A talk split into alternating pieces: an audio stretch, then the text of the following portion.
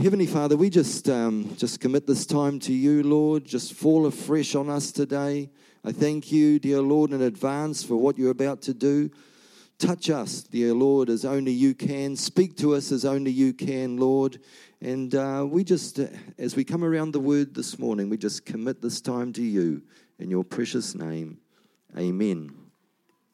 Okay, the topic this morning, really, I want to um, share with you is some struggle with this really quite a lot. Others have moved on, you've got past that. But I think it's really important as a church, as we look at being all in, to look at an area that where people do struggle and just to bring some clarity in that so that they can move on. So I want to start uh, by reading a well known story from John, and all the scriptures should come up there behind me as we read together. At dawn, Jesus appeared again in the temple courts where all the people gathered round him, and he sat down to teach them. The teachers of the law and the Pharisees brought in a woman caught in adultery. They made her stand before the group and said to Jesus, Teacher, this woman was caught in the act of adultery. In the law, Moses commanded us to stone such women. Now, what do you say? Now, we have no idea, really, of this lady's age or whether she was married or not. She was possibly only arrested the night before and probably treated the same way Jesus was, quite harshly and quite brutally. The Pharisees and the teachers were about to do their religious duty, but thought they would have a bit of fun in the meantime, displaying this condemned woman, a human being, as a trophy. Sorry, sorry. It's, it's sad. But she only had a few minutes to live. Do we ever think that? They were on the way to stone her, and she had a few minutes to live. Can we imagine what she was feeling? The scripture goes on to say, But Jesus bent down and started to write on the ground with his finger. When they kept on questioning him, he straightened up and said to them, If any one of you is without sin, let him be the first to throw a stone at her. Again, he stooped down and wrote on the ground. At this, those who heard began to go away, one at a time. The older ones first, until only Jesus was left with the woman still standing there. Jesus straightened up and asked her, Woman, where are they? Has no one condemned you? No one, sir, she said, then neither do I condemn you. Go now and leave your life of sin. Jesus had come to bring a new order.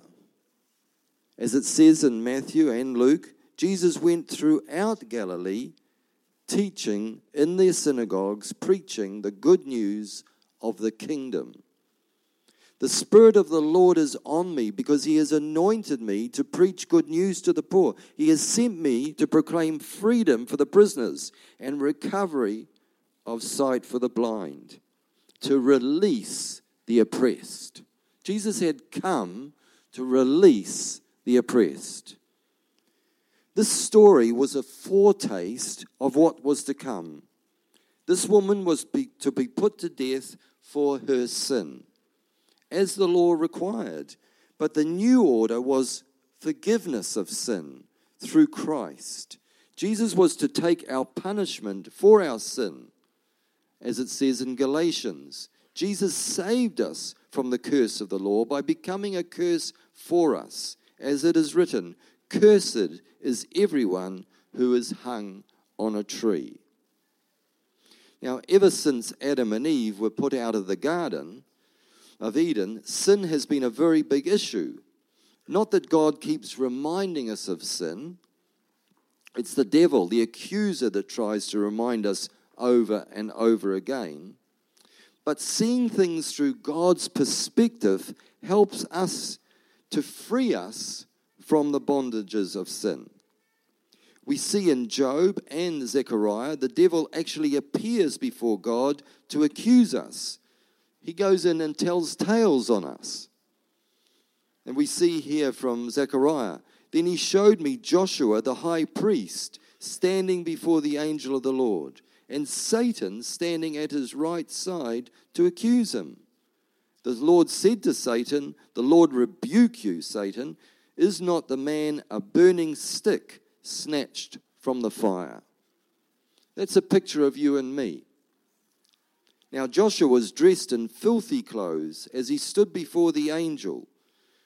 The angel said to those who were standing before him, Take off his filthy clothes. Then he said to Joshua, See, I have taken away your sin, and I will put, put fine garments on you. That is you today. The Lord wants to put fine garments on you. As filthy as you may have been, as filthy as you um, think you may be, God wants to put fine garments on you and replace your dirty clothes. Who is good? In the Gospels, we see a man fall on his knees asking Jesus, Good teacher, what must I do to inherit eternal life? Why do you call me good? Jesus answered. Sorry, guys, the anointing up here, I'm just struggling a bit. No one is good except God alone. No one is good except God alone. Now, I don't have to tell anyone here that we all fall short, that we all make mistakes, some big and some not so big. But in Isaiah, in Isaiah, we see a picture of what God wants to do for us through Christ. Go through. Come now, let us reason together, says the Lord. Though your sins are like scarlet, they shall be white as snow. Though they are as red as crimson, they shall be like wool. There's a, there's a, you know, there's a huge comparison red like crimson and white as wool. And in Psalms we read, as far as, as high as the heavens are above the earth, so great is his love for those who fear him. As far as the east is from the west, so far has he removed our sins from us. If you think about that picture, going traveling, let's say in a plane and going east, and you just keep going east, you would never catch up to the east. And if you get west and you decide to go west, you will never catch up to the west. All right? That's how far your sins have been removed from you. If you were to travel north, you would reach north. And then you would travel down and reach south. But you can never catch up to your sins. I like the, the story of um, you know, standing on a small bridge as a river goes past. When you confess your sin, those sins go in the river and you could see them wash away and you'll never see them again. That's what God wants to do. God wants to separate us from our sin. But we have a part to play, as John tells us in his first letter. If we confess our sins, he said, He is faithful and just and will forgive us our sins. And then he says, and purify us from all unrighteousness. Again, it's another step that God wants to take. Forgive us and purify us from all unrighteousness. In the Lord's Prayer, we pray, hopefully with sincerity, Lord, forgive us our trespasses or sins, as we forgive those who trespass against us. And Paul, writing to Timothy, takes it a step further. He says, the Lord knows those who are his, and everyone who confesses the name of the Lord must turn away from wickedness. In a large house, there are articles not only of gold and silver, but also of wood and clay. Some are for special purposes, and some for common use. Those who cleanse themselves from the latter, wickedness, will be instruments for special purposes, made holy, useful to the master and prepared to do any good work. So, as Christians, we must turn away from the things that just don't please God. You know, we must make play that part. That must be our part. We all want to be instruments for special purposes, but too often thoughts of guilt, shame, and condemnation hold us back.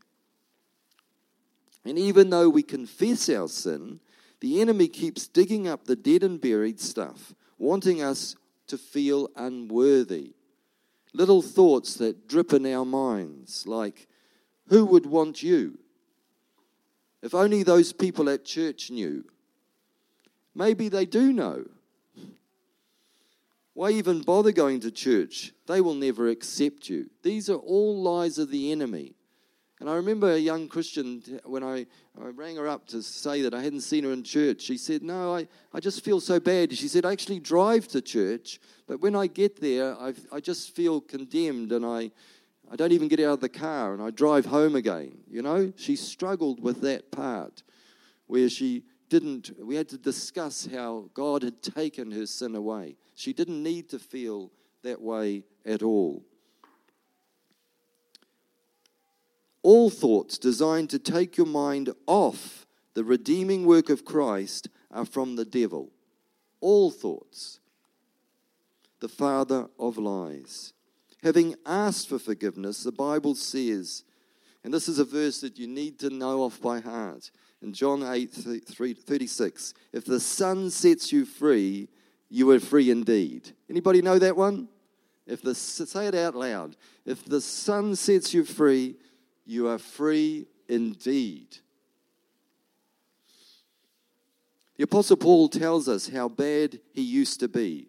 He tells us, you know, he's not ashamed to tell us because he knows the redeeming price of Christ. He said, Lord, these men know that I went from one synagogue to another to imprison and beat those who believe in you. And when the blood of your martyr Stephen was shed, I stood there giving my approval and guarding the clothes of those who were killing him. He told Timothy, Christ Jesus came into the world to save sinners, of whom I am the worst. But then he writes this wonderful passage, and again, you know this off by heart. Most of you know. It says, Therefore, there is now no condemnation for those who are in Christ Jesus. Let me hear you. There is now no condemnation. No condemnation for those who are in Christ Jesus. Not some, not a little, no condemnation. The word condemnation in the original Greek means condemning sentence. Paul tells us we have no condemning sentence because the price or penalty our sins deserved has been paid in full. Amen? Anybody agree with that? It's been paid in full. The Holy Spirit may gently, gently ask us to put things right. That's just a natural process. You know, you, he might ask you to repay or return something that you've stolen. He might ask you to apologize to someone, or maybe your parents. The Bible says, Honor your father and mother so that it may go well with you and that you may enjoy long life on the earth. And I've mentioned before that, you know, my, I knew that as a teenager I wasn't the best with my parents. But as, as I knew, learned that verse, I thought I've got to go back and ask for forgiveness. And Dad was very gracious to me, and he said, I can't think of anything, but anyway, I had to do business with my parents to put that right so that it may go well with me and I may live a long life on the earth. But I think it was the prompting of the Holy Spirit. And also, we must, he might ask us sometimes to come and just forgive somebody, forgive somebody that's hurt you badly. You might even go to them and say, Look, I choose to forgive you. I remember my mum who was felt that she was abused as a as a child, you know, and she had a stepfather but she went back as, as, a, as, as a Christian. She went back and said, You know, I choose to forgive. And there was reconciliation there. And her father and her, her stepfather and her mother actually ended up coming to the Lord, you know. Sometimes you, you have that picture of the, there's a bird in a cage and a bird in a cage, and we're the songbird in the cage. And, and when we hang on, hang on to some of these things, we hold the other person captive as well. But when we release ourselves and understand this, we actually release them as well in the spiritual realm. And sometimes we just need to, by the guidance of the Holy Spirit, own up to a lie that we've been living and put things right. There's a difference between the Holy Spirit's conviction that we need to do something and the condemning voice of the devil. a big difference. Jesus said, My burden is light, my yoke is easy. And that's the yoke we need. That's the only yoke we should carry, and it's the one that Christ wants to carry with us. We can't function properly. We can't be all in in our family and in our church by carrying guilt, shame, and condemnation. It's an unnecessary weight, and only the devil wants us to carry it anyway. The book of Romans, a letter Paul wrote to the, to the church in Rome. It's, it's interesting, you probably you know that, but uh, it's the book of Romans, okay? He's writing to the Romans. He's actually writing to the church in Rome at that time. He argues the case that the whole human race, both Jew and Gentile, are under the power of sin, and that people can only put things right with God through faith in Jesus Christ. Now, I've found over the years that some versions of the Bible seem to be a little bit more complicated than others, and that's just my level of understanding. But to understand the Bible, sometimes I've got to go to the simpler versions to, to get through a passage. And I just want to go through a passage now um, with you to see that here Paul is just hammering something home but we need to get it in our spirit. And the purpose he's hammering it home is because we need it hammered home. So if we look at Romans 3 here, it says, But now God has shown us a way to be made right with Him without keeping the requirements of the law. And that's not talking about, you know, stealing and, and driving fast and all that sort of stuff. He was talking about the Old Testament law that was given to the Israelites in, um, in the desert. He says, as was promised in the writings of Moses and the prophets long ago we are made right with God by placing our faith in Jesus Christ. And this is true for everyone who believes, no matter who we are. For everyone has sinned, all fall short of God's glorious standard. Yet God, with undeserved kindness, declares that we are righteous. He did this through Christ Jesus when He freed us from the penalty of our sins. So God frees us from that penalty. For God presented Jesus as the sacrifice for sin. People are made right with God when they believe that Jesus sacrificed his life, shedding his blood. Can we boast then that we have done anything to be accepted by God? No, because our acquittal is not based on obeying the law, it is based on what? Faith.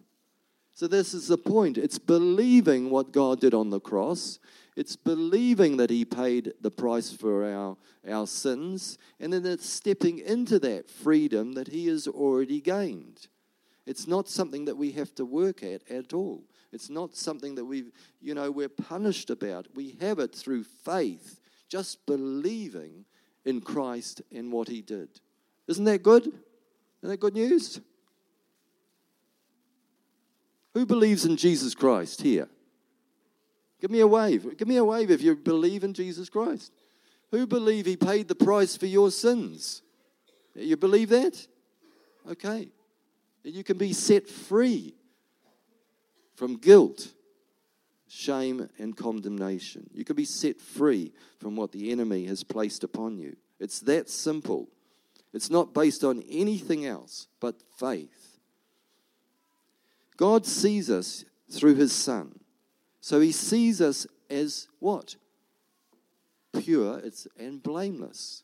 So God's looking at us through his Son, and he sees us as pure and blameless. Isn't that good news? Now we know we sin. That's why we have a relationship with Jesus Christ, and that's why we ask the Lord to forgive us. But God sees us. It says in Ephesians um, 1, it says, For he chose us in him before the creation of the world to be holy and blameless in his sight. In him we have redemption through his blood, the forgiveness of sins, in accordance with the riches of God's grace that he lavished on us. When the prophet Balaam looked down on the Israelite camp with the intention of cursing it for the opposing King Balak, what did he see? Just put that picture up for me, Teo. What did he see? A cross. Just keep that up for a sec. The Israelite tribes set their tents to God's instructions in the shape of a cross. Coincidence? Anybody? It was it's not. God saw the Israelites through the cross, even way back then. It was his intention, it was his plan, and it was a picture of things to come. And now that picture has been fulfilled as God sees us through the finished work of the cross of Jesus Christ. Amen? So when we say, you know, that God sees us through the cross, you don't imagine that. So I wanted a picture. You may imagine, you know, the cross of the tents now in your, in your thinking. God, whenever the Israelites camped, he saw a cross. Now, he saw the people too, but he saw the, what was going to happen. He saw that picture, and it's a wonderful picture. It is finished, as Christ said. It is the finished work of the cross. Forgiveness of sin should never be just ho hum, a trifling matter, no big deal. It is the greatest gift ever. Without it, we'd be eternally lost. Jesus came to earth to reconcile man to God, to bring mankind, his creation, back to him, to set us free from bondages and mend broken hearts and lives, as it says in Isaiah, to bestow on them, that's us, a crown of beauty instead of ashes, the oil of joy instead of mourning, and a garment of praise instead of a spirit of despair. They, us, will be called oaks of righteousness, a planting of the Lord for the display of his splendor. Let Jesus meet your needs and heal your mind and body today. Become an oak, a tree of righteousness planted in God. Allow God to display his splendor in you and through you. The outcome will amaze you. You have nothing to lose but much to gain. And what is it? It's faith. We know that we do things wrong, but we try to work towards getting better, don't we? But we put our sin right with Christ and know that God loves us to bits and sees us through his wonderful Son. You know, King David said in Psalm 32, and Paul repeats it in Romans, and it says, Oh, what joy for those whose disobedience is forgiven, whose sins are put out of sight. Yes, what joy for those whose record the Lord has cleared of sin. If you're noting any verse down, note that one. There's a joy, actually, in having your sins forgiven. I've never really thought about that. You know, I ask the Lord to forgive me, but I don't think about the joy that comes from that. But when you think of what could have happened if you don't ask, you know, for forgiveness of sin, you can realize there should be some joy in his saving grace and what he's done for us. And King David was so thankful that he forgave him his many sins. So I thought it'd be good uh, this morning to, to, to say some prayers, to, to break some curses from people's lives. And we're not going to ask people to come forward, but we're going to put up some prayer up there where we can all because this is, I don't know who walked in here with shame, guilt, or condemnation. But there are some that'll be, know that that'll be part of their lives. So we're going to say it together. I know it can be difficult sometimes to read these things, but I'm just going to ask that the Holy Spirit help you with this. And, and you can say it in your heart as you listen as well. So I'm just um, going to, uh, let's just stand up here as we do this. Let's bring up that first slide, um, Teo. First prayer. I'll just give you a few minutes to uh, just uh, read that through, um, and then we're just going to all say it together. I just want you to be comfortable with it, so I'm not going to surprise you.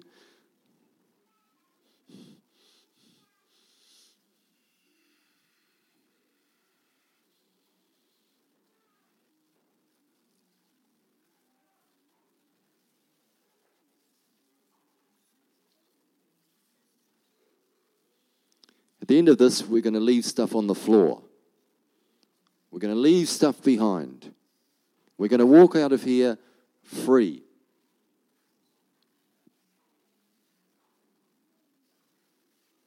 Okay. Let's let's pray. Heaven, well, let's do this together. Heavenly Father, I repent of doubting your love for me.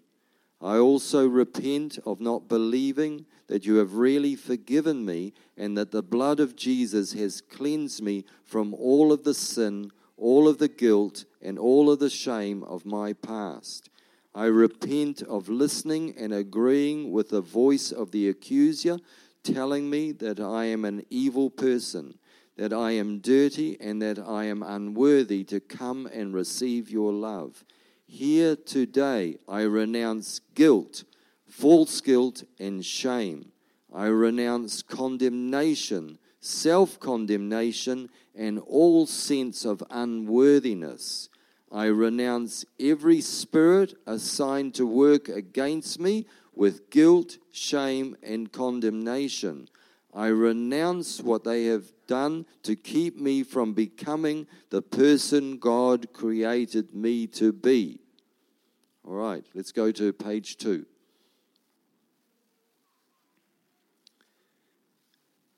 Just take a few minutes just to go have a look at that. We're just going to break some stuff.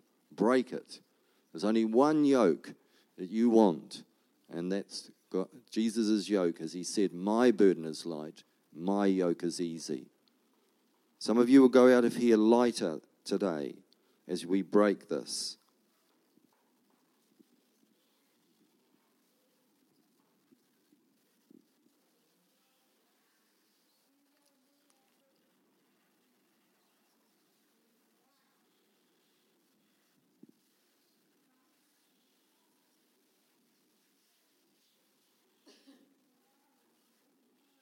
Okay.